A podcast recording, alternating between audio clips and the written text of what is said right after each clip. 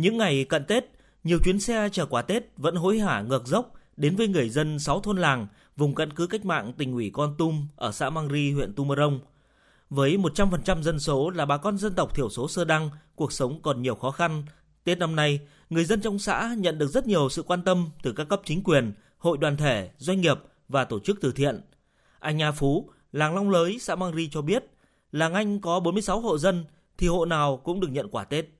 Nhà nước cũng hỗ trợ tiền hộ nghèo, bà con cũng rất là cảm ơn đảng nhà nước quan tâm cho bà con. Tết hôm nay là bà con cũng mừng, công ty cấp con heo cho bà con. Bà con trong làng năm nay ai cũng đón Tết. Tết năm nay, 145 hộ nghèo của xã Mang Ri, mỗi hộ được tỉnh Con Tum hỗ trợ 600.000 đồng và 28 hộ cận nghèo, mỗi hộ được hỗ trợ 300.000 đồng để ăn Tết. Ngoài ra, những hộ dân này còn được nhận quà Tết từ các hội đoàn thể, doanh nghiệp và tổ chức từ thiện, mỗi phần quà từ 500.000 đồng trở lên. Ông Nguyễn Đình Hồng, công ty cổ phần Sâm Ngọc Linh Con Tum cho biết, cùng với xã Mang Ri, tại 5 xã của huyện Tumarong gồm Tê Xăng, Ngọc Lây, Ngọc Yêu, Đắc Na và Văn Xuôi, công ty cũng tặng mỗi làng hai con lợn để người dân ăn Tết.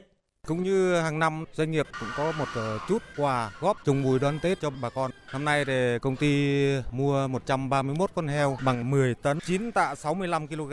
Bà con có thêm một chút vật chất để vui xuân đón Tết.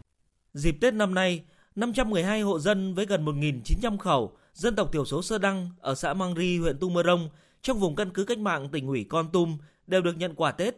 Những phần quà nghĩa tình được chuyển tới tận tay người dân đã giúp các gia đình có thêm niềm vui, thêm nhu yếu phẩm để vui Tết vui xuân. Ông Dương Đình Trung, Chủ tịch Ủy ban nhân dân xã Mang Ri, huyện Tumorong cho biết. Ngoài à, quà theo quy định của nhà nước như quà của Chủ tịch nước cho các hộ người à, có công cách mạng, rồi à, quà của tỉnh ủy, của huyện về thăm trao quà cho các đối tượng chính sách trẻ mồ côi khuyết tật. Đối với bà con hộ nghèo và hộ cận nghèo cũng được chăm lo. Công ty sâm ngọc linh hỗ trợ về lương thực thực phẩm tặng heo cho bà con ăn tết. Bà con sẽ có tết no đủ.